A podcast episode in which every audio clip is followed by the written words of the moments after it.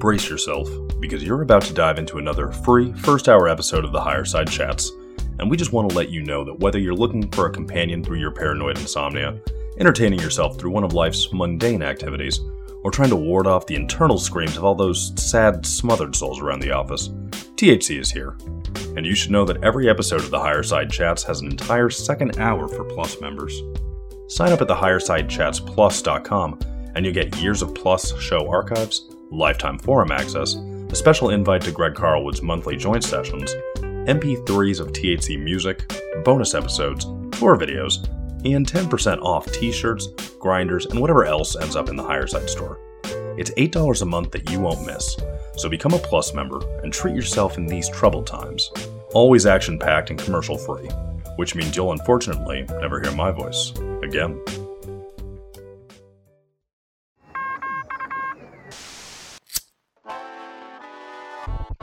1930s, President Franklin Delano Roosevelt addressed the nation through a series of radio broadcasts known as the Fireside Chats.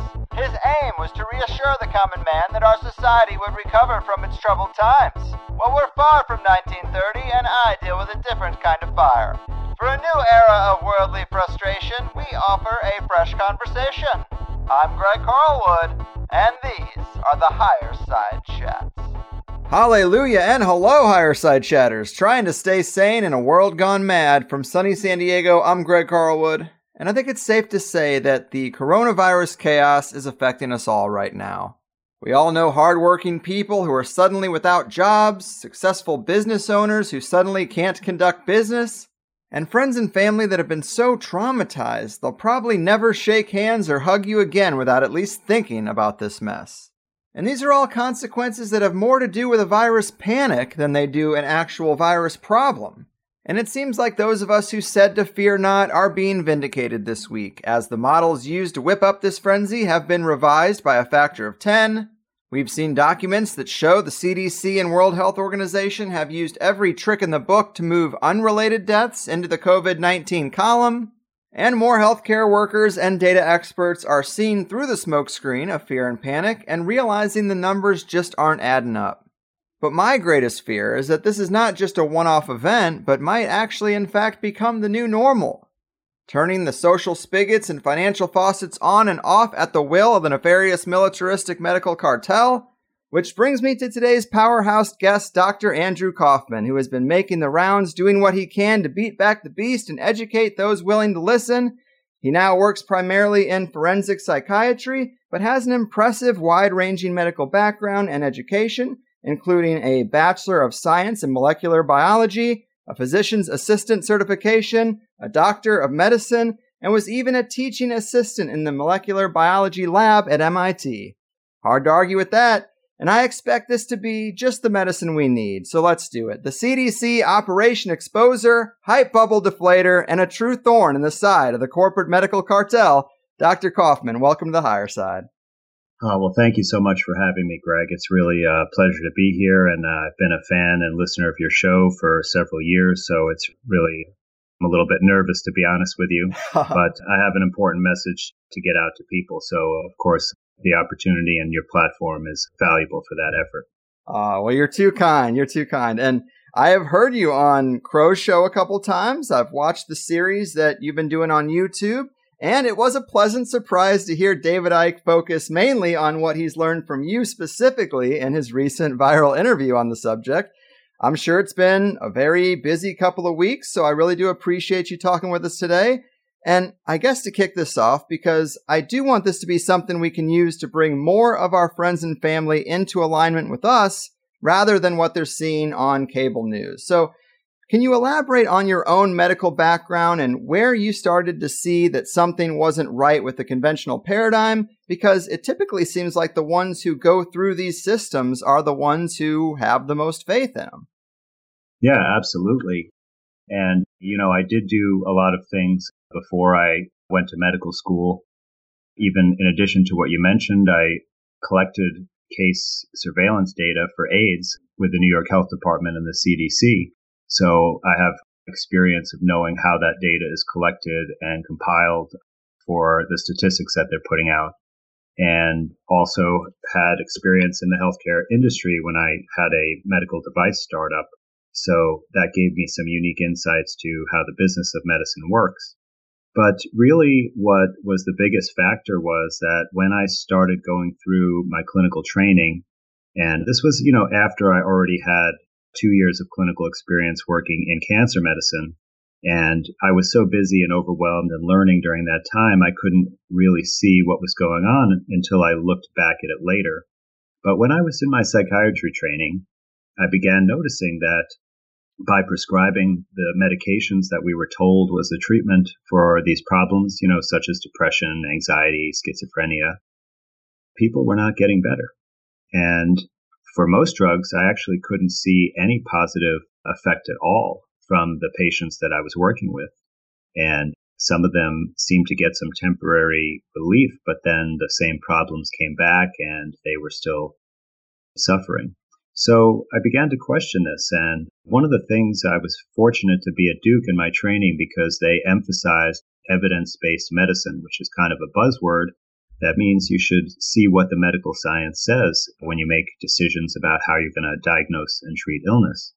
So we had a special weekly seminar that everyone participated in where we were sometimes assigned articles to look at ahead of time and then we would present them and people would critique the methods and say, you know, well, could you actually make the conclusions the authors made based upon the experiment and the data? And it was very open minding or surprising to see that many times that you actually couldn't really tell much from these studies.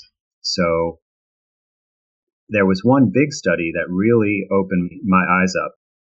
When a drug company applies to the FDA to get approval for a new medication, they have to submit all of the studies they performed on it.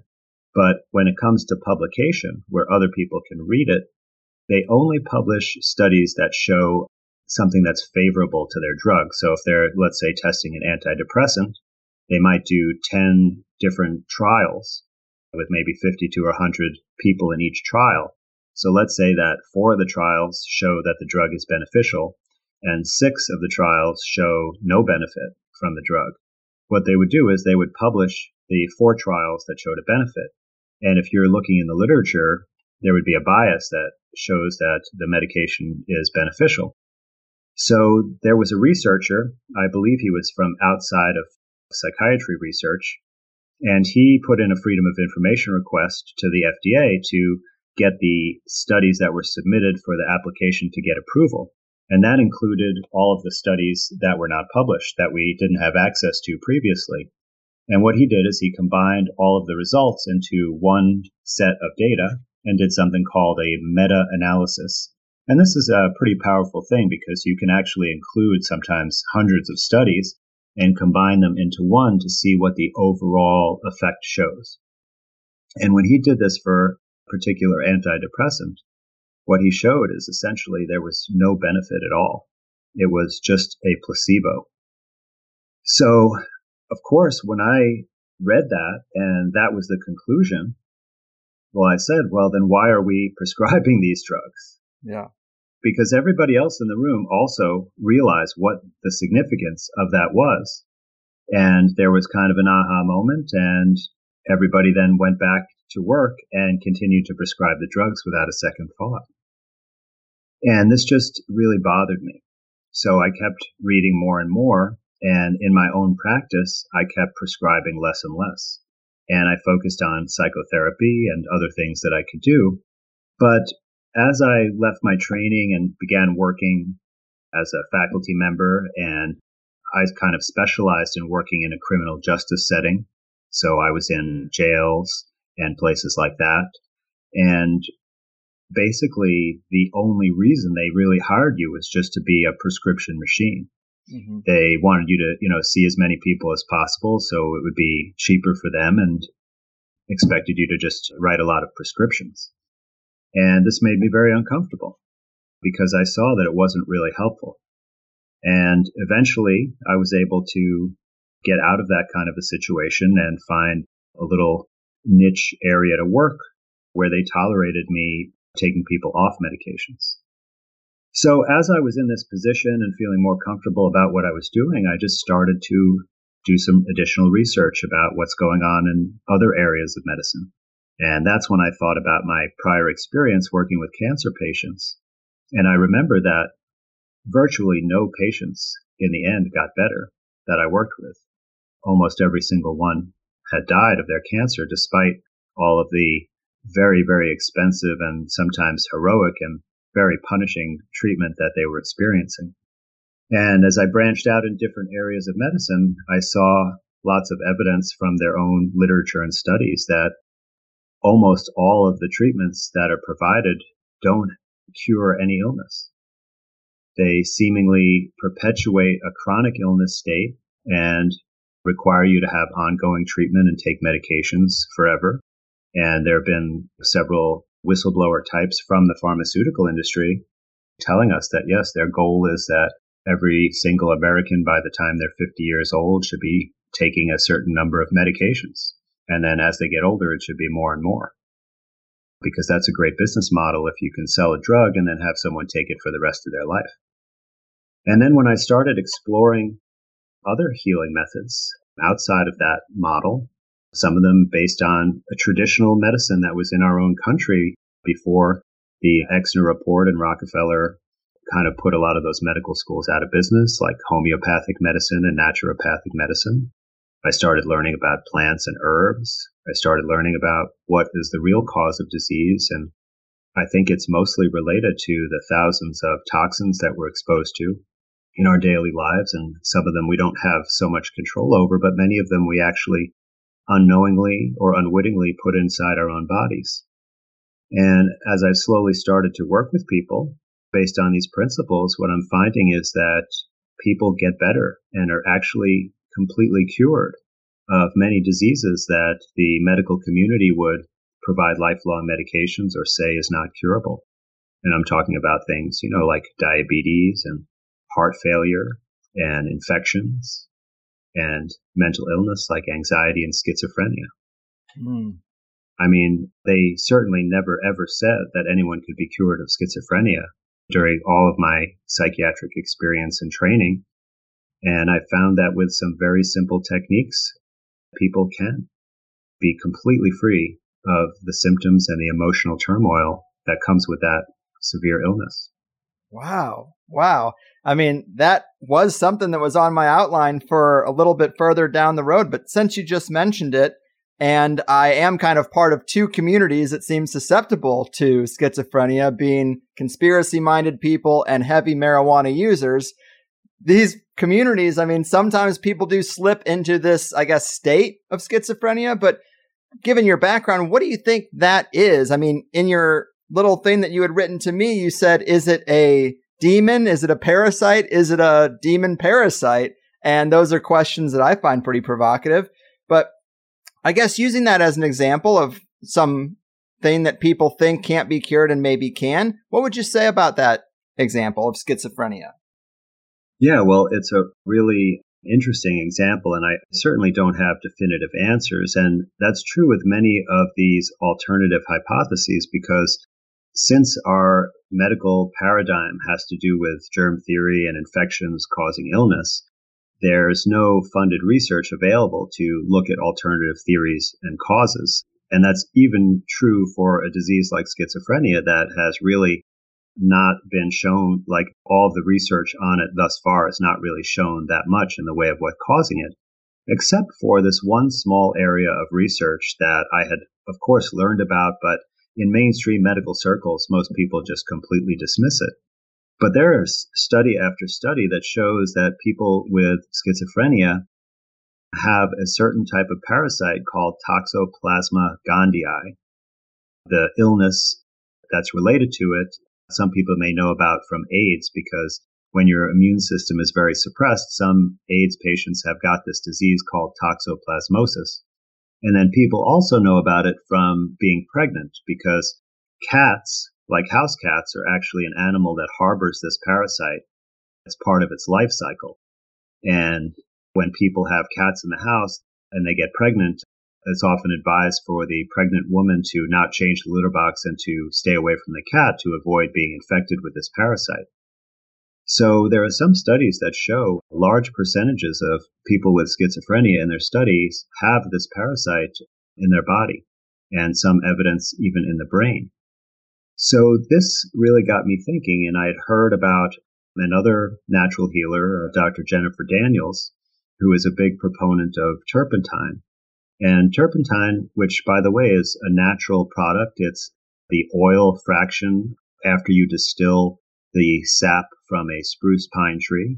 So it's not something that's made in a petrochemical factory. And it's been used in traditional medicine for quite a long time. In fact, if you look at the Merck manual, which is a, an encyclopedic index of all therapeutic materials or drugs or agents, including naturals, botanicals, from 1898, you'll see that actually turpentine is listed as a treatment for gosh, like 50 or 60 different conditions, including things like syphilis.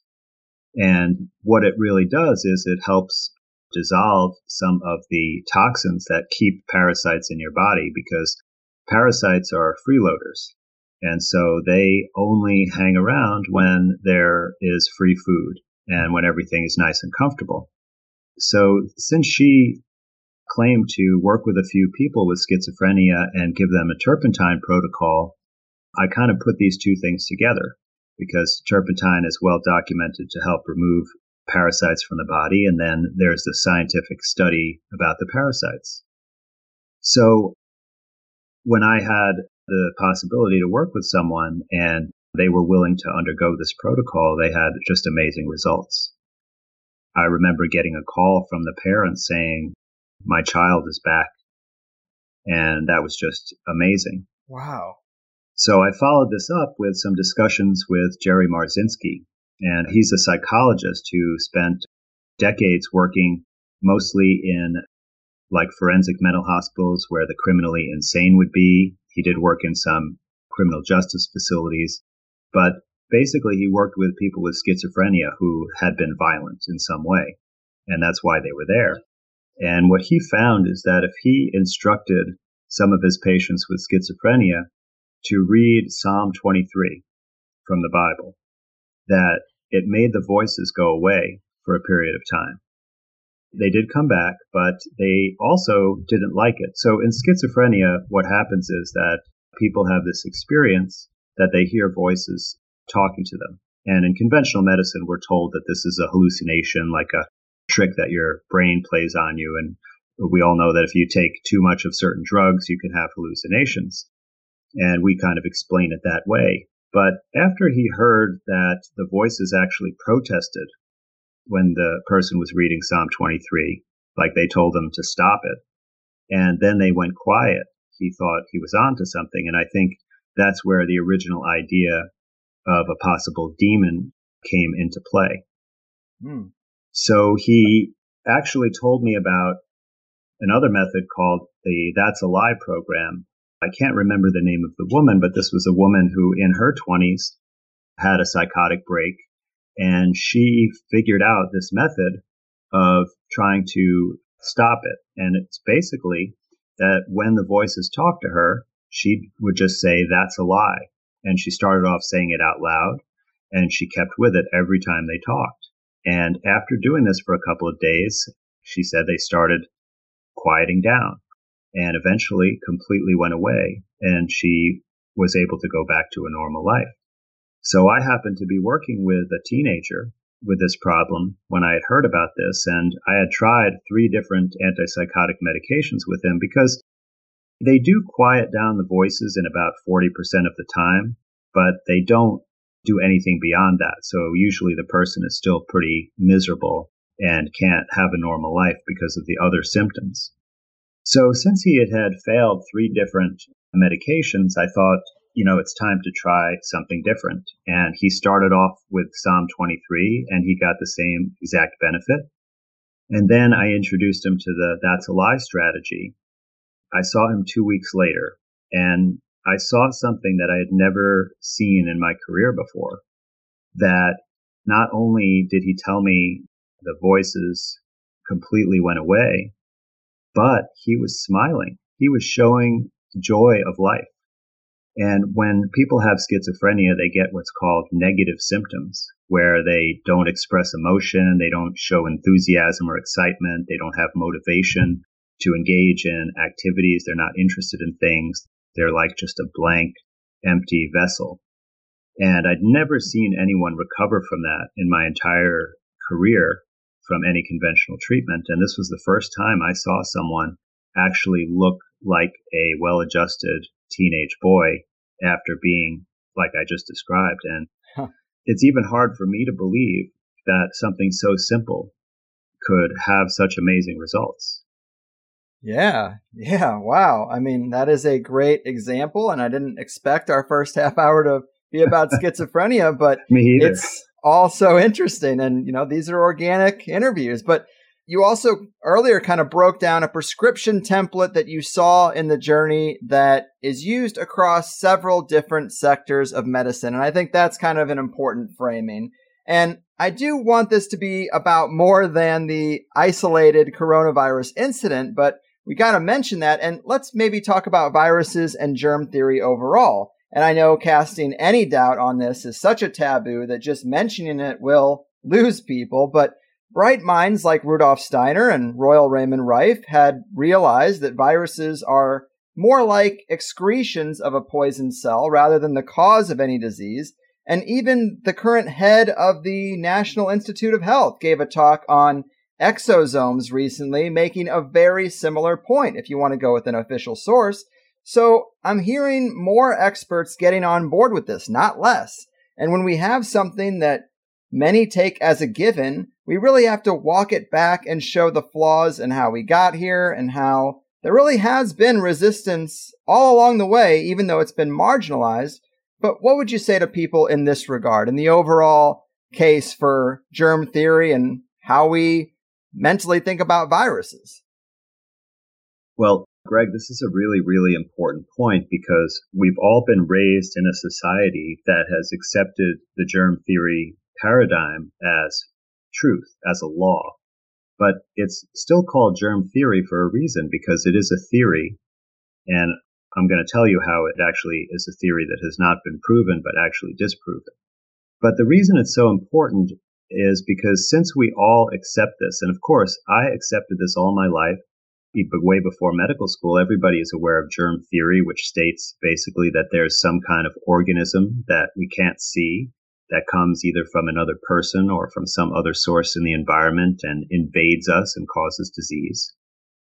That when I talk to people about this, they always want to talk about other knowledge that's based upon this.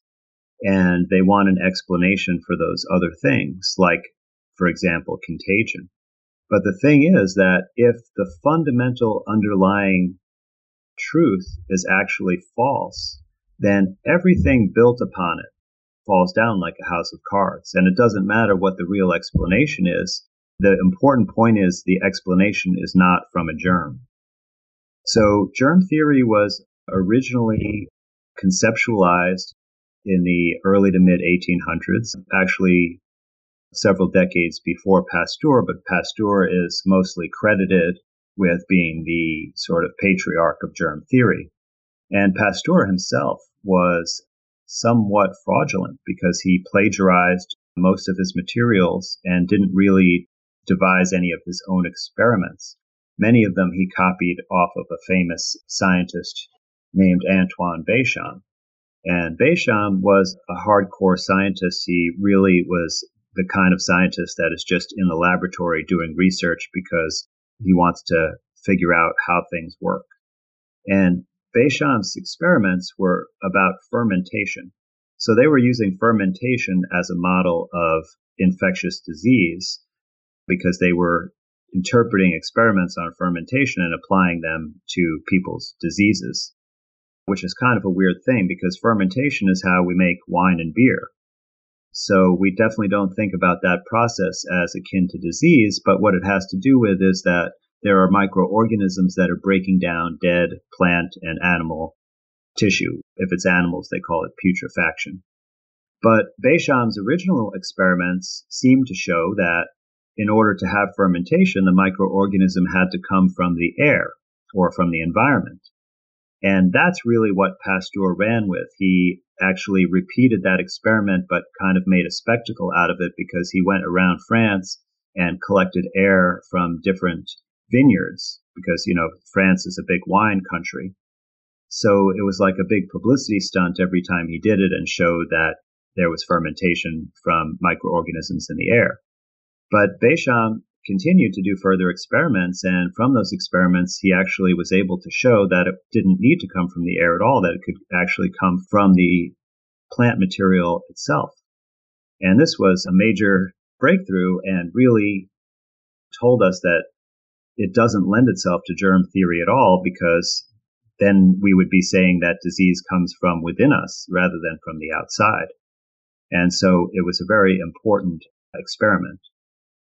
But later on, as germ theory progressed nonetheless, and it became adopted, even though Pasteur is rumored on his deathbed to say that he was wrong about the whole thing. And I think the quote goes something like, the germ is nothing, the terrain is everything. That was to Claude Bernard, who had some experiment that showed that Pasteur made him suppress until after his death. But what happened is that this other scientist came along, Robert Koch, and he was a German microbiologist and physician. And he developed a common sense set of rules. And those rules would say, well, if you can meet these rules, then you've shown that microorganism A causes disease B. And it's pretty straightforward. You have to show that there is a cluster of symptoms that defines an illness, right? So, like, for example, with COVID 19, the symptoms would be, you know, the same as the flu or pneumonia, some upper respiratory symptoms, a cough, fever, perhaps difficulty breathing, typical stuff, but that's one constellation of symptoms. And then you have to show that you can isolate and purify the infectious agent out of those people with those symptoms, and that in healthy people, you would not be able to isolate and purify the same pathogen or microorganism. And then you would take the purified organism that you believed to cause the disease from the people with those symptoms, and you'd put it in a healthy host. And you would then cause the same illness in that host.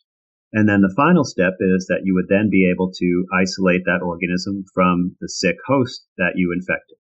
And if you can do all those four steps, you've conclusively proven that a germ causes a disease.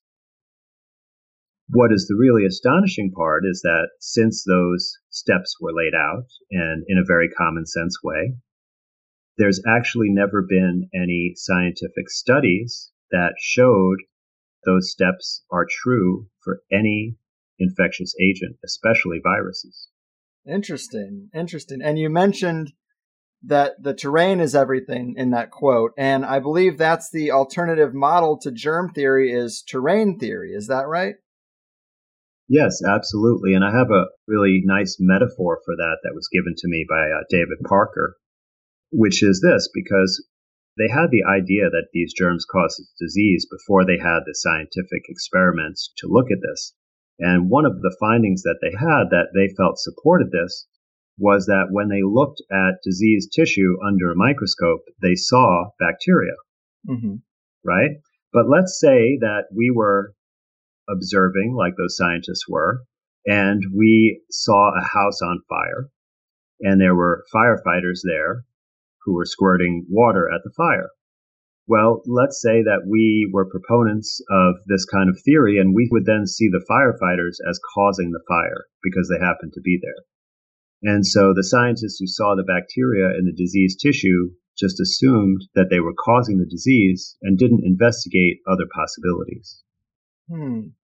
Yeah, that makes a lot of sense. I mean, this is what I'm hearing more often that with the exosome conversation, a lot of people are saying, well, your body recognizes a toxin and then it's your cells excrete these pieces of debris that we call viruses and they're actually kind of sponge like absorbent material that's trying to absorb that toxin and then flush it out of the body. Is that how you see it too, or am I messing something up?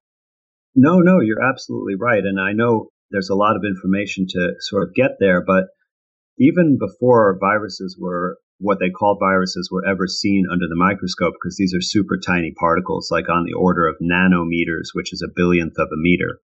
They had to wait for the electron microscope to be invented. And at the time it was invented, you know, they had no ability to look at gene sequences or anything like that. The technology wasn't there.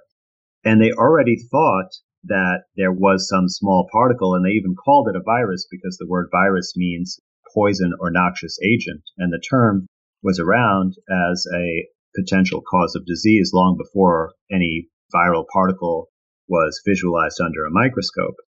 But since they already were thinking they're looking for some small thing under the microscope that's causing these diseases that, that were not explained by bacteria because they didn't find bacteria, you know, things like polio.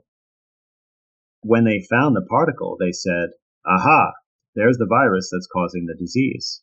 And they didn't bother to do all the experiments to see, well, what is this particle? What could it be? Let me see. Let's test some ideas. They instead put all their effort on to this is the cause of disease, and we're going to show that that's the case in some way without using Koch's postulates because they were unable to satisfy those. So as time went on, they were identifying these particles as being all these different viral illnesses because they had these microscopes and they could do it.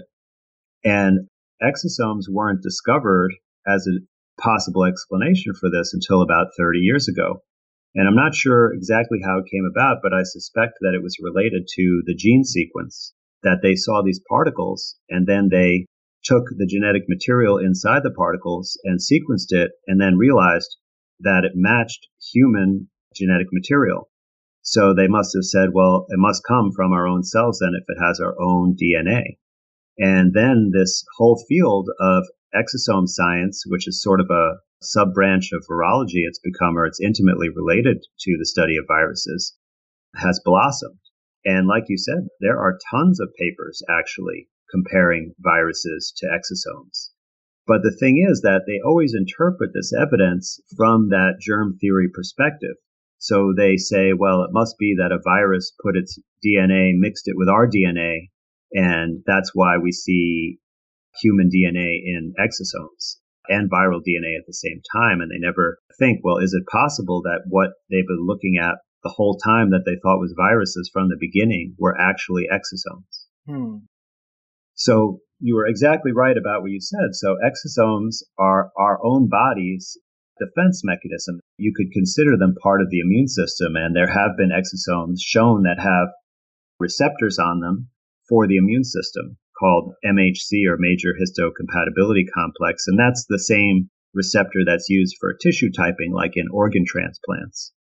And part of what these exosomes do is they are capable of gobbling up toxins. And there's one excellent study I found where it shows them gobbling up bacterial endotoxins and allowing the cells to survive in the presence of these toxins, which would normally just kill all of the cells. They also are involved in communication, and that's thought actually to be the biggest role. So let's say that there's a part of your body that gets some kind of toxic exposure. They would be able to, the cells in that part of your body that is damaged would put out way more exosomes than normal because our cells are always expressing these. They probably just serve as baseline communication, but then when there's an infection, when we're exposed to ionizing radiation, when we have psychological distress, or I call it psychological shock, if we have any acute illness practically, I mean, some papers just say any disease state, our cells are induced to put out a lot more of these things to communicate to the rest of our body what's going on so that they can, you know, be prepared, so they can help in removing the toxins or addressing whatever the problem is. So if you are measuring exosomes in a person who's sick, you're going to find them for sure. Any person who's sick, you're going to find them. And if you develop a test that tests the genetic material of an exosome, you're going to find that test to be positive in almost any illness because that's how our body responds to illness.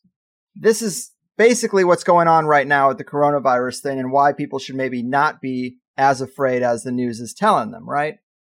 Yeah, well, absolutely. And, you know, I think there's two ways of looking at this. You know, one way is easier for most people to grasp. that just look at the numbers of mortality and compare it to other common things.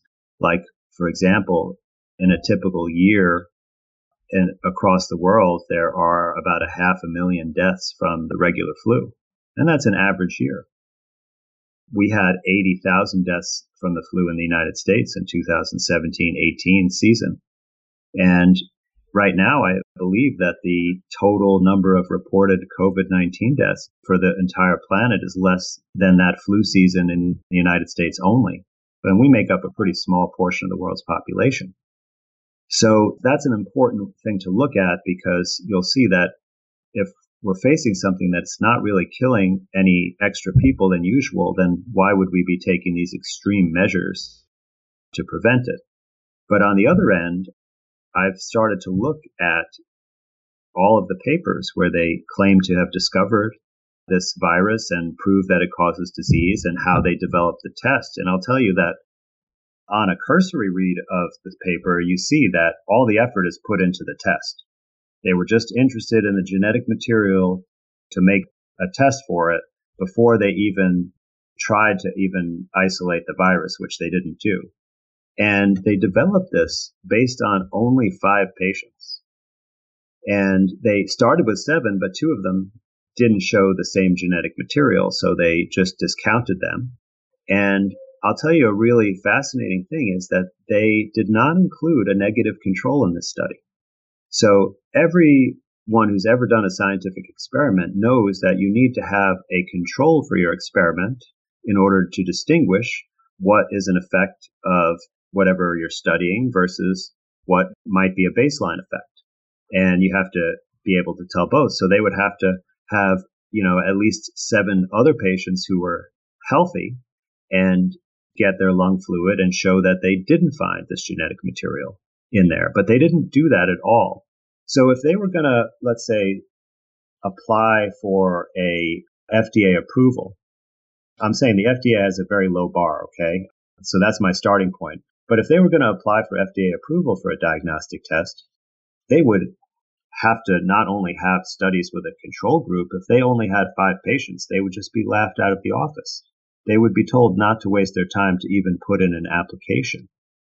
So why is it that with this level of poor science that wouldn't even be able to apply to the FDA, we're actually doing this test all over the world and we are telling people that everyone who has a positive test has some new scary viral illness that if they're not careful, they're going to die from.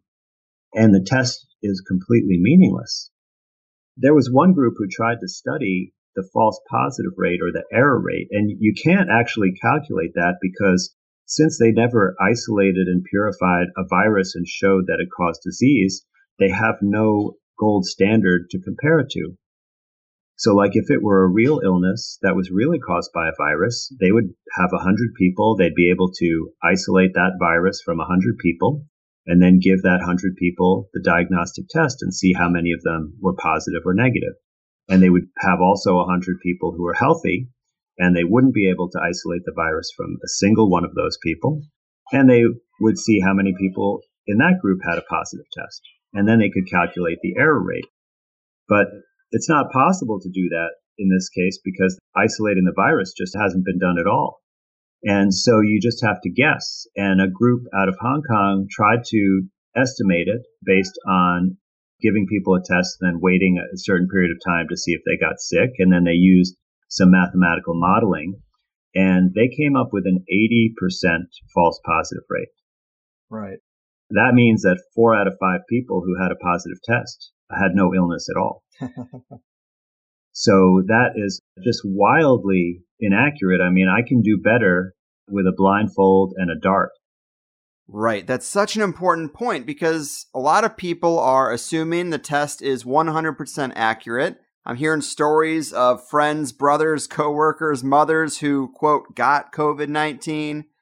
And we also see these crazy high numbers on TV. And I've been trying to explain why I'm not worried about that by laying it out with the three T's. The first one being testing, which, as you said, can be up to 80% inaccurate and isn't actually seeing what people think it's looking for anyway. And the second being treatment, because these drugs and treatments are harsh, usually being used on older, already sick people. And if somebody dies who, quote, had the coronavirus, but also got a bunch of these drugs pumped into them in an aggressive treatment protocol from hospital workers in panic mode, and these drugs do have precautions and side effects for older people with high blood pressure in particular. And well, there are going to be deaths because of this process, but surely they won't be categorized like that. And third is trading one illness for another. Again, citing the Bloomberg article where 99% of Italy's dead had other conditions, lumping in flu and pneumonia deaths, marking COVID as the cause in assumed and presumed cases, as the CDC has directed right in their documents, even saying, quote, it is unlikely we will be following up on these records. So it's like saying just make your life easy and mark it down, wink, wink. And that's what the hospitals do because there is no independent thought or nuance in these situations. It's just following orders, mainly because doctors and nurses and hospitals are so scared of being sued. And so, why would you ever stray from the legal cover of saying, hey, I just did exactly what the CDC directed? But I think those three factors of testing, treatment, and trading illnesses can pretty much allow the system to create any numbers they want to create. But even with all that said, there's still going to be some people sitting there saying, well, this is all interesting. Maybe you're making some good points. But what's actually making people sick? Wuhan, Italy, New York. We hear these huge numbers and can't process that it would all be over nothing. But is there something making people more sick than normal or not? If not, it's really a tough case to make in the face of what people hear from the traditional media out there. Yeah, well, absolutely. You make many good points there. And even with the imperfection of the reporting, and clearly they're telling us to report any deaths as COVID 19. I mean, the CDC report uses the word suspect. So they basically, if you have suspicion that it might be COVID 19, you're told to just put that as the cause of death, as if it's definitive. And you've been told that if the person is already dead, don't even do a test on them if they haven't been tested. Just put down COVID 19 as the cause of death. So they're really trying to inflate these numbers. But if you look closely at actually what happened in countries like Italy and in Wuhan and Hubei province, what you'll find is that the people who actually died were already very sick. Right. In Italy, the government there is doing a good job trying to give more specific information. And I heard they're actually going and reviewing all the death certificates and looking at medical records to see what the real cause of death is because they followed a similar strategy. But what they said is that 50% of the people who died had three or more serious illnesses, and 48% had one or two serious illnesses, only a tiny sliver. So this could simply be the fact that if we just said that people who had pneumonia and the flu had COVID 19 instead, it would give the appearance that there's a new serious illness. But a lot of people die from influenza and pneumonia every year. And everything they're describing about the symptoms and how people die is totally consistent with those deaths. So if you simply relabel things, it gives this appearance, but it's not actually true. And I can't find really any evidence that tells me there's any new disease that's novel in any way in terms of the degree of mortality or in the clinical presentation. And even Dr. Fauci, who, you know, says one thing to one audience and says another thing to another audience, he wrote an editorial in the New England Journal of Medicine meant to be read by doctors and scientists that he said basically COVID 19 is like the seasonal flu with a mortality rate of 0.1%, which is 1 in 1,000. So he's even telling us indirectly through this limited audience that there's no real illness to be concerned about. It's just really astonishing because you can simply rely on public officials and public documents from the FDA, the CDC, other public health agencies like the New York Health Department. And you can see right from their policies and statements that there's something going on here that is fudging up all the statistics and they're rolling out tests that aren't accurate. And it's really quite astonishing. But, you know, I'm only presenting evidence from scientific papers and official sources here.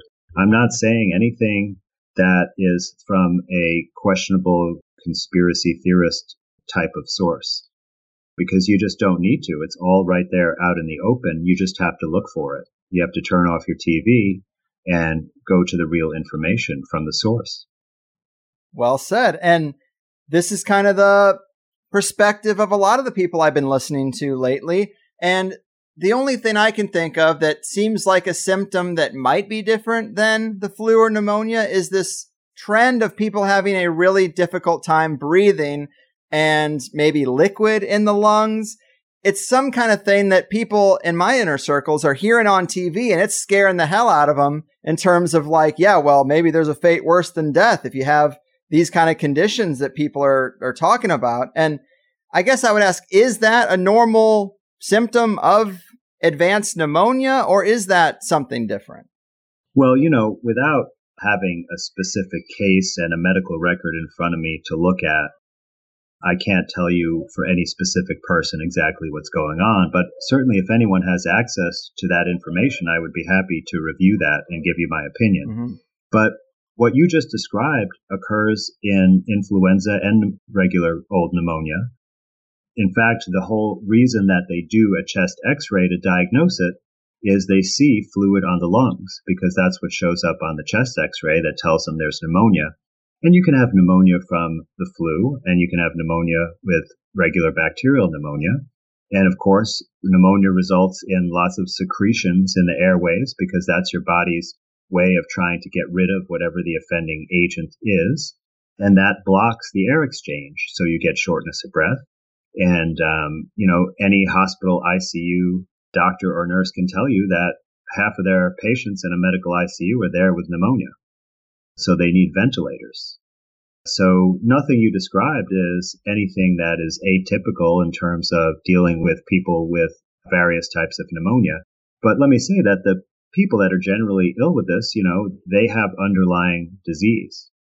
And I think there's a kind of a more important thing going on right now, too, that is further giving the appearance of more people dying. And that's that they have closed down almost all of the hospital beds to people with regular illnesses. So in my career, you know, I've worked in lots of different kinds of hospitals in urban and rural areas, and I've never seen an empty hospital.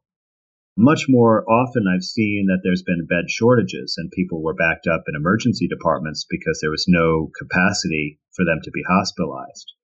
But now, like I've been getting calls from doctors and paramedics and nurses and other health professionals who are starting to question things because they see with their own eyes that things are not adding up.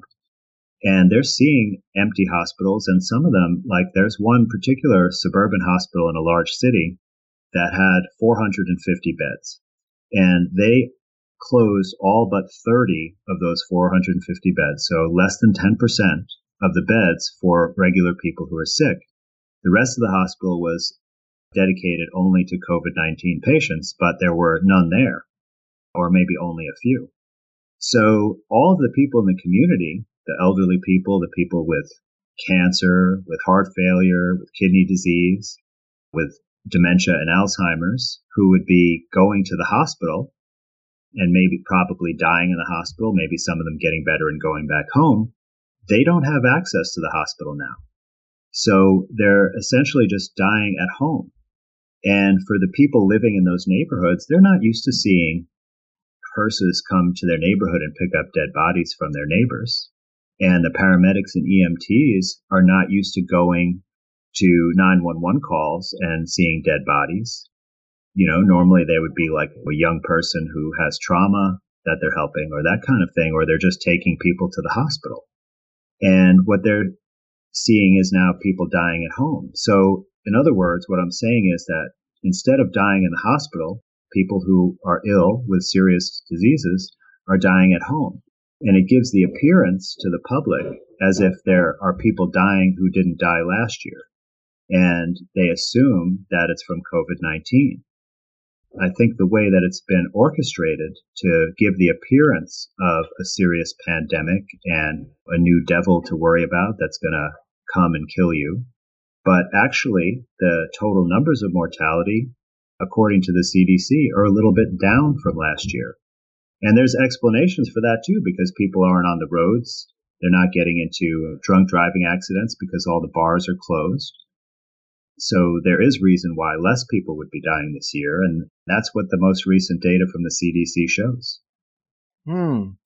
Very, very interesting. And so when it comes to the protocols that we're seeing in response to the coronavirus scare, the social distancing, the closing of businesses, the financial bailout package, the call for everyone to be tested, or worse, everyone to get a vaccine, I guess talk to us about your biggest concerns here and how you see this thing advancing if people don't start to see through it and continue to obey a corrupt system out of fear. Well, if we were going to cover all my concerns, we might need a third hour. but, you know, as a psychiatrist, I think what I'm most qualified to talk about is the psychological effects that this is having on people. So, first of all, being consumed by fear puts a lot of stress on your body. It suppresses your immune function. Your body doesn't process nutrition. It doesn't repair itself the same way when you're living in fear. You're just focused on survival. And that can certainly take its toll. And it also has an effect on your ability to be able to interpret and take in new information because you're really just focused on protection and survival. And sorry to interrupt, but stress and fear do induce exosomes. Is that right? Yes, absolutely. Hmm. Absolutely. And they can even cause illness. I mean, there is an interaction between our mind and body, and it's one whole thing. And I think most people know that they're much more susceptible to become ill when they're under a lot of emotional stress, right? This happens all the time when you have a big deadline at work or you're burning the midnight oil and depriving yourself of sleep, studying, or you're facing some kind of uh, trouble that you're in, uh, maybe, you know, with the IRS or with some criminal matter or you're going through a divorce and it's contentious, you know, all those situations result in people being more susceptible to getting ill. You know, we've seen people in that state and they look all gray and pasty and their eyes are bloodshot and you know they're not functioning well. But the social distancing also is a really big factor because what you have is that people are afraid of each other. Some people are even not hugging their own children for fear of spreading this. And I mean, imagine the devastating effect that could have on a child that their parent does not want to give them affection. I've walked down the street with my children, and when someone's coming the other way, they look down and cross the street. It's like they're ashamed, they're afraid, they know it's wrong, but they're so much in fear that they do it. And the masks, I think the masks are really the worst possible thing you know, we have something like over a hundred different muscles in our face in order to make endless expressions. And this is one of the main ways that we communicate with each other. You know, most of our communication really is without words. And when you cover your face with a mask, then you're hiding that from other people. You can't relate to other people in the same way. You have to rely only on language. And, you know, think about like who wears masks like that, right? It's bandits, criminals to hide their identity. And so it seems to me like it's created an environment where everybody is in fear and everybody is looking to take advantage of the other person in some kind of criminal way. And I certainly am concerned that if the access to food and other supplies and money because, you know, so many people have zero income right now and they're running out of funds. That this mentality is going to lead to violence and looting. I mean, we certainly can't sustain this type of thing in the long term. Right, right. That is concerning and uh, great advice. And this has been really eye opening. Of course, to some people, the things that we've talked about will sound a little extreme or it's difficult to kind of unravel such a giant machine and say that it's all wrong and this interview is right. You know what I mean? It's just a lot to to go against. And again, you're not the only one saying these things. There's a long history of people on the outside saying, hey, we got to take a serious look at the germ theory and the way our medical system operates. I guess as we're wrapping this thing up, I would ask you if there are maybe some books or papers out there that you consider the gold standard in making this case. If we have people out there who just still aren't convinced and really want to dig into the right data to further the case? Are there certain authors, medical professionals, and books you'd recommend? Yeah, absolutely. And let me reiterate your point because I don't want the people to get the impression that I'm sitting up here, you know, talking down and saying that I have all the answers. I want people to go and look at this information for themselves. I think we all have actually a responsibility to learn about these things and to question the mainstream paradigm. And we could just start off simply saying, well, what's the proof for this? And there's the first book I'm going to recommend, which is really excellent and is quite comprehensive. It's by David Parker and Dawn Lester, and it's called What Really Makes You Ill. And they approached it right from that perspective, which is why I have so much respect for them. They said, well, we want to accept what mainstream medicine says about the cause of disease. So we're going to actually find the scientific evidence that supports that, where the ideas came from, and we're going to evaluate that. And they went looking for the scientific proof for germ theory, you know, and all the other causes of disease that we're told. And what they found is quite astonishing. And you can certainly read about their research and make your own judgment about how you feel about things. But this is definitely not a time to sit idly by and trust in all of the beliefs that you've held all your life. It's important to challenge things and do some of your own research. So let me give some other examples. If you want to learn about Pasteur and Béchamp, there's a book by that title. I think it's called Pasteur and Béchamp by Ethel Hume. That's an excellent description, both historical and scientific, of what went on in the beginning of germ theory. I would definitely recommend Forrest Maready's books, which talk about vaccines and the role of aluminum and other metals, especially a book called Crooked. I think it's called Crooked, The Cause of Man-Made Illness. And that is a serious piece of scholarship. I definitely recommend Nancy Turner Banks. She has a book on AIDS. I think it's called AIDS, Diamonds, and Opium, yes. something like that. It's easy to find. Perhaps Eustace Mullins, Murder by Injection, that talks about the Flexner report and how Rockefeller and the AMA kind of took over medicine to make it a petrochemical business. Mm-hmm. So yeah, lots of books, and I have a big stack to read. You know, I wasn't really that interested in studying viruses before this happened, then I can't wait for the day when I can get back to other topics. you and me both. but this is where I'm at right now, and it's the most important thing. Right on. Yes, I agree with you. And I would throw in a couple other ones I've been looking at recently. Goodbye Germ Theory, Ending a Century of Medical Fraud by Dr. William Trebing. Virus Mania, How the Medical Industry Continually Invents Epidemics, Making Billion Dollar Profits at Our Expense. Pretty on the nose. Those are two that have 4.5 star ratings on Amazon for whatever that's worth. But there are books out there, guys. You know, this isn't just a few rogue, uneducated people out there. This is a, a lot of people who are outside of that money making machine that are saying, hey, something isn't right here. So, no shortage of resources. I guess I just would uh, reiterate that for people.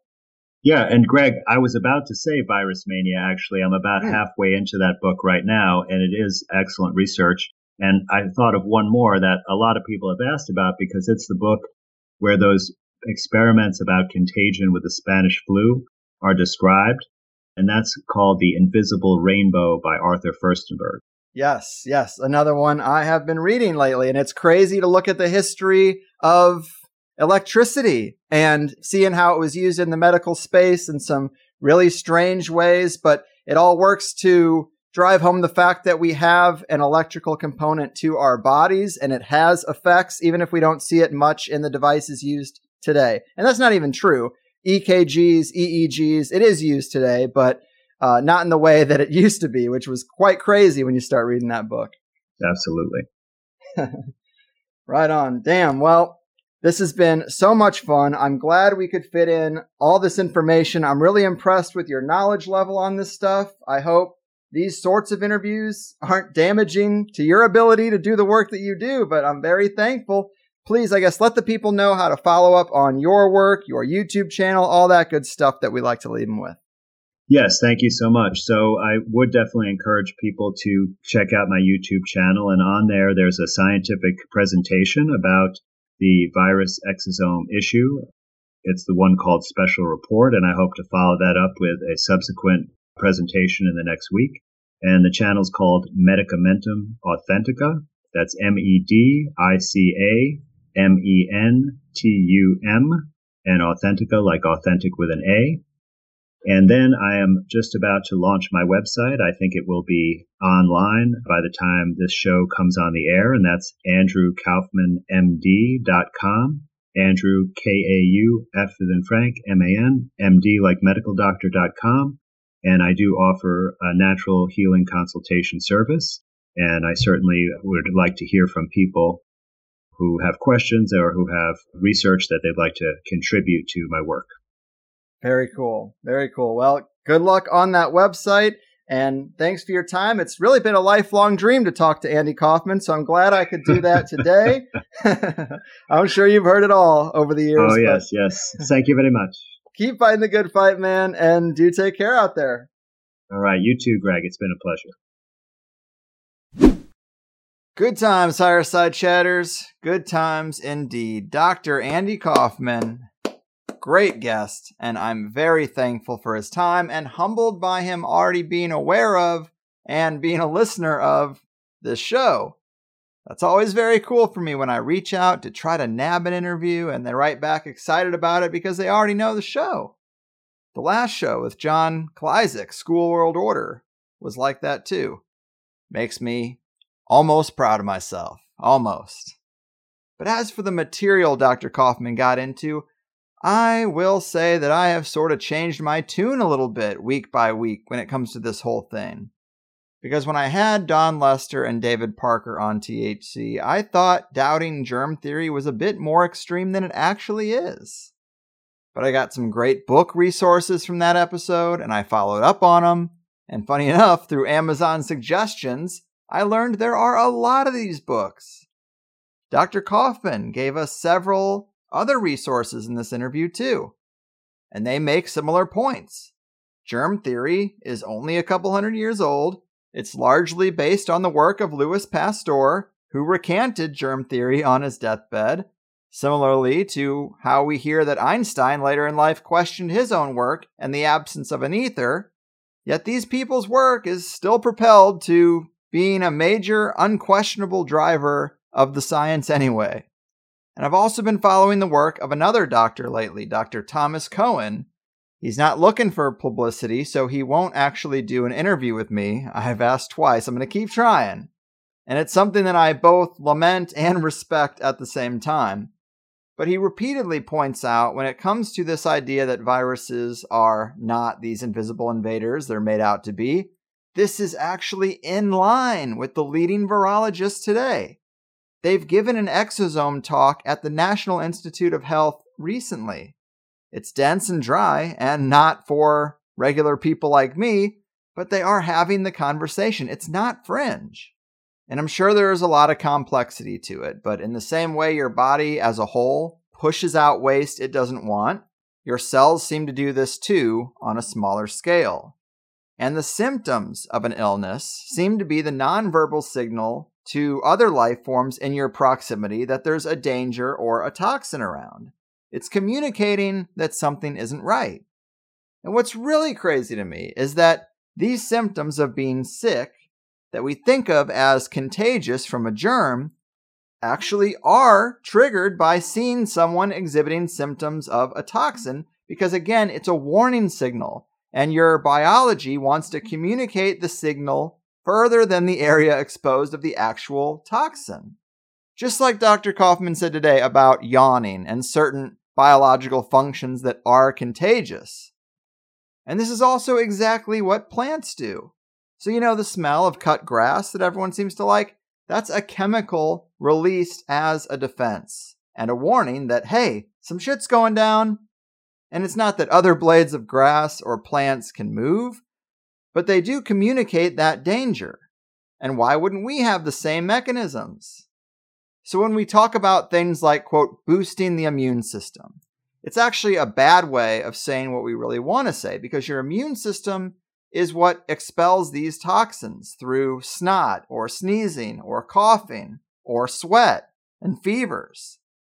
Autoimmune disease, right? Immune system attacking the body or a body full of toxins that it can't get rid of. Typically damaged by something environmental put in by some shitty corporation. But either way, if you want health, you don't want to boost your immune system. You want to get high quality structured water into your cells. That's health. It should be uncoupled from language about the immune system. And these are just my current understandings, and I've been digesting a lot of material on this. I'm pretty fatigued by it actually at this point, but it's just icing on the conspiracy cake that I have no fear of catching a random virus. And of course, as a result, I see vaccines as complete trash science. And that's why I think guys like Bill Gates and Fauci can actually sleep at night, because they probably already know this and think, well, what's the harm in scaring everyone and making $300 billion on vaccines when we know they're not in any real danger? You know, ignoring the damage that vaccines actually cause, I think they justify all this as, well, people are just caught up in the wrong paradigm. So doing this isn't causing as much harm as it would if they released some actual bioweapon or virus that they couldn't really contain. And do you remember the stories of holistic doctor deaths a few years ago? Funny how there's less experts around today who would know that this paradigm should be challenged. And if you want to have a conversation about the magical worldview and that consciousness drives reality, Go back and watch the 2012 Olympic opening ceremony. Do you remember us talking about this? It's all in a medical context. Kids in wall to wall hospital beds under the watchful eye of pyramids around the outside edge. You might remember, but what we didn't know then that we now know is that the pattern ends up flexing into the exact cartoon representation we're seeing of COVID 19 on the news. I mean, the 2012 Olympic ceremonies are about a pandemic. And funny that that was 2012, and then we talked to Ross Ben earlier, who made the point that indigenous calendars, Ethiopian calendars, have this year being 2012. Just weird. It's also probably part of why Chris Knowles said last year that he was seeing a lot of virus symbolism in the pop culture and expected something like this to come. Maybe this is what ritual does. It either subconsciously manipulates us to manifest this reality, or it just provides that extra oomph when they do roll out something like this. Anyway, I'm getting way off topic, but I can't really talk to friends about this stuff. My special lady is sort of sick of hearing about it too, and there's nowhere for the thoughts to go but right here. And I'm sure many of you guys are feeling the same way. There's just no outlet. And this is not like 9 11, where it's a one and done event. You want to think 9 11 was terrorists? Go ahead. It doesn't change anyone's behavior, really. But this makes us feel like we're in the goddamn Twilight Zone. I went to Target one day and I saw maybe 20% of people in masks. I went back two days later and it's 90% of people in masks and several people mean mugging me for not having one. I don't like to be pressured into something like this, but I also don't want any trouble. I quit jujitsu classes way too early to invite trouble into my life, but I just continue to be surprised by the step changes that this thing has taken. Another example, right now, as we speak, the phrase 2 to 3% is trending on Twitter because Dr. Oz said something about 2 to 3% of the population dying would be worth it to open up the economy again. I don't really know what he said, but something in there. But you'll see a lot of comments that say, Imagine being such a heartless asshole that you think losing only 2.3% of children to coronavirus deaths is an acceptable number to sacrifice at the altar of the economy. How much are your kids worth, Dr. Oz?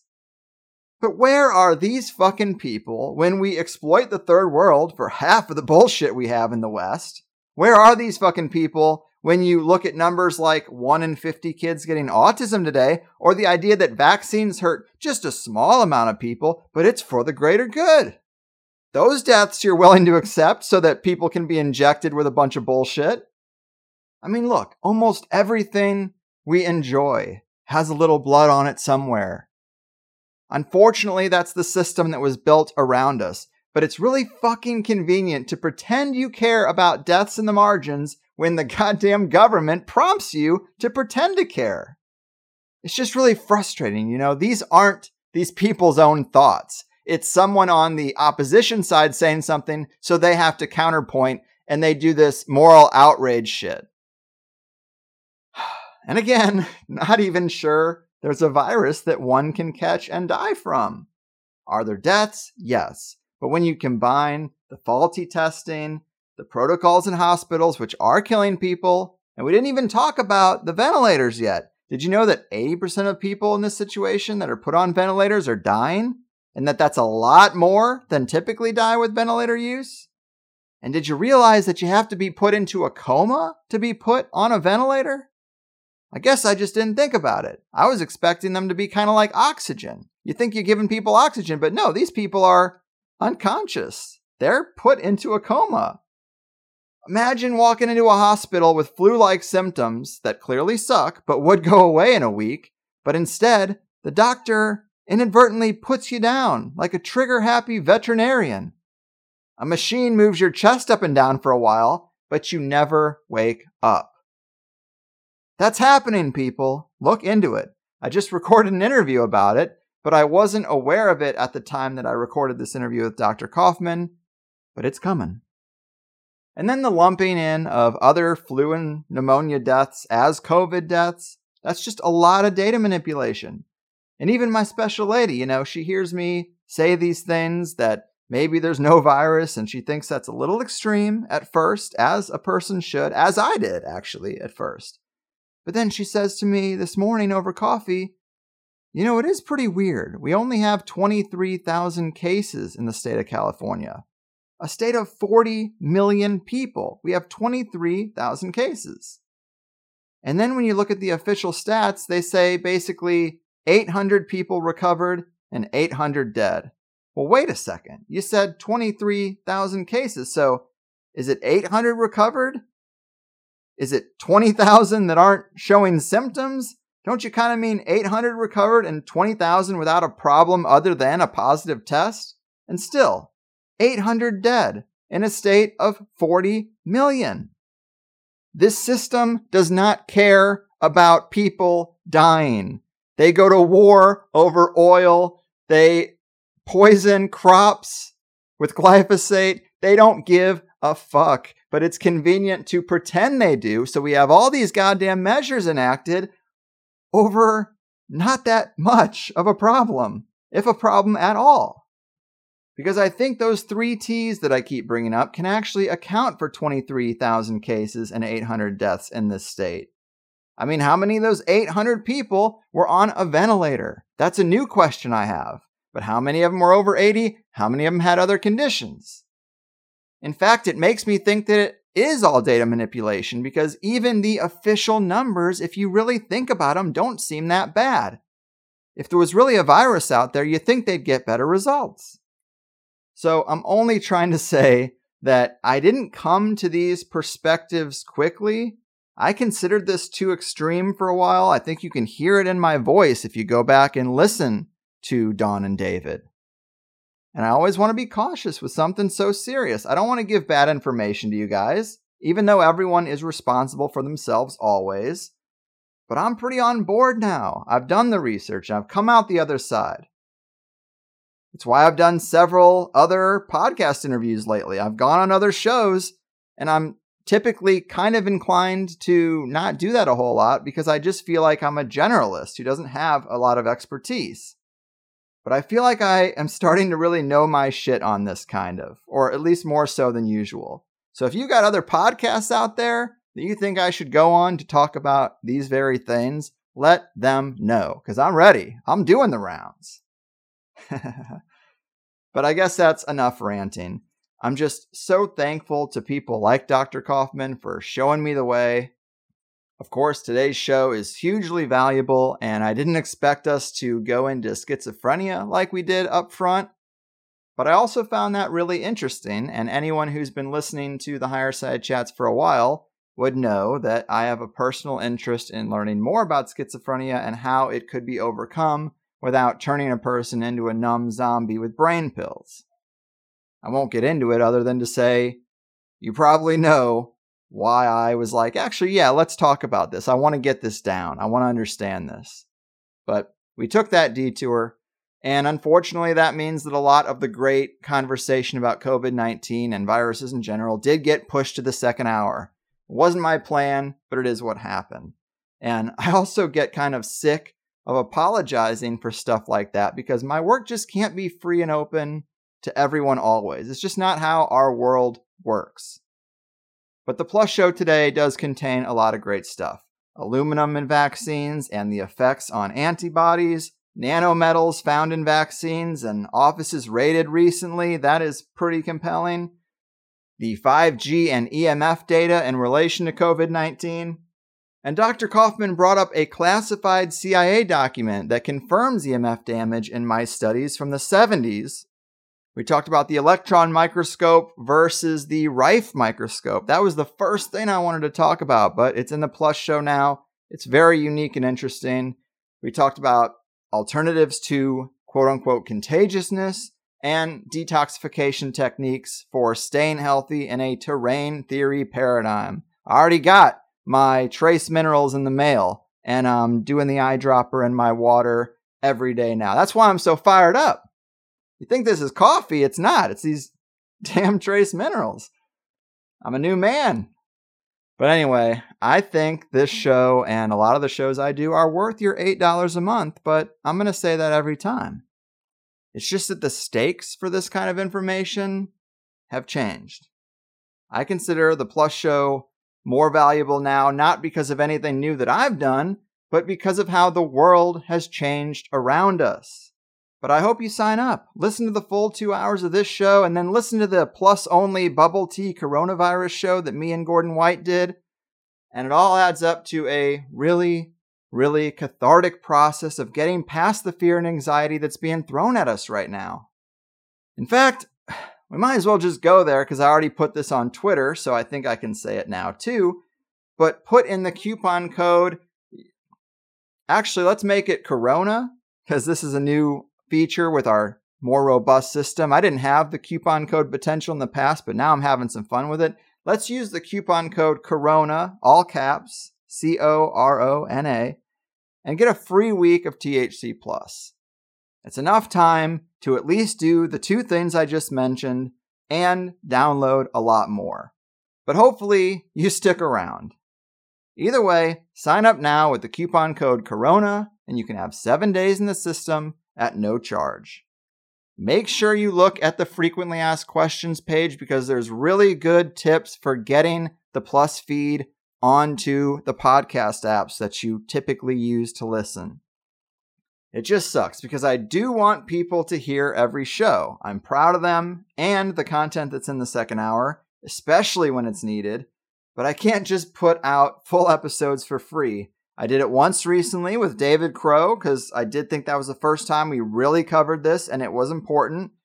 But this is still my livelihood. So I want to help, but I also want to help myself. And it's a tough thing to balance sometimes because a lot of people are comfortable with take, take, take and I'd never be able to give them something that they think is worth cold hard cash no matter what I do.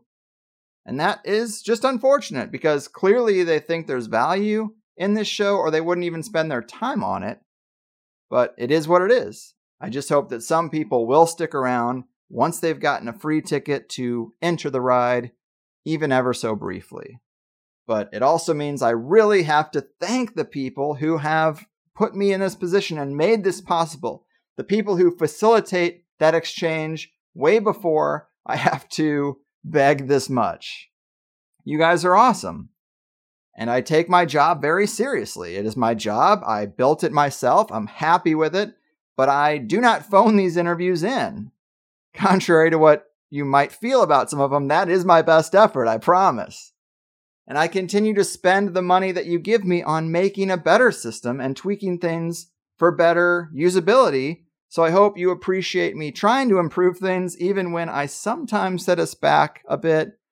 But it is a process. And I just want you to know U Plus members are just the best. I have so much appreciation for you. And big thanks to our guest today, too. Dr. Kaufman really killed it. So much to think about. But follow up with his work and stay safe and calm out there as best you can. I've done my part. Your move, COVID criminals, vaccine pushers, and technocratic control mongers. Your fucking move. This is important, hear what I said. I'm trying to tell you it's not paranoia, not in my head. It's just the hard truth. Knocked on your door while I still can to ask you a question. Cause I know your head is still in the sand. Don't be sheep to your slaughter for the rest of your life. Oppressed, oppressed, but you're getting woke. You say you don't want to be stressed until the day you die. Tough luck, my friend. Did you get the memo? Can't you see that we're so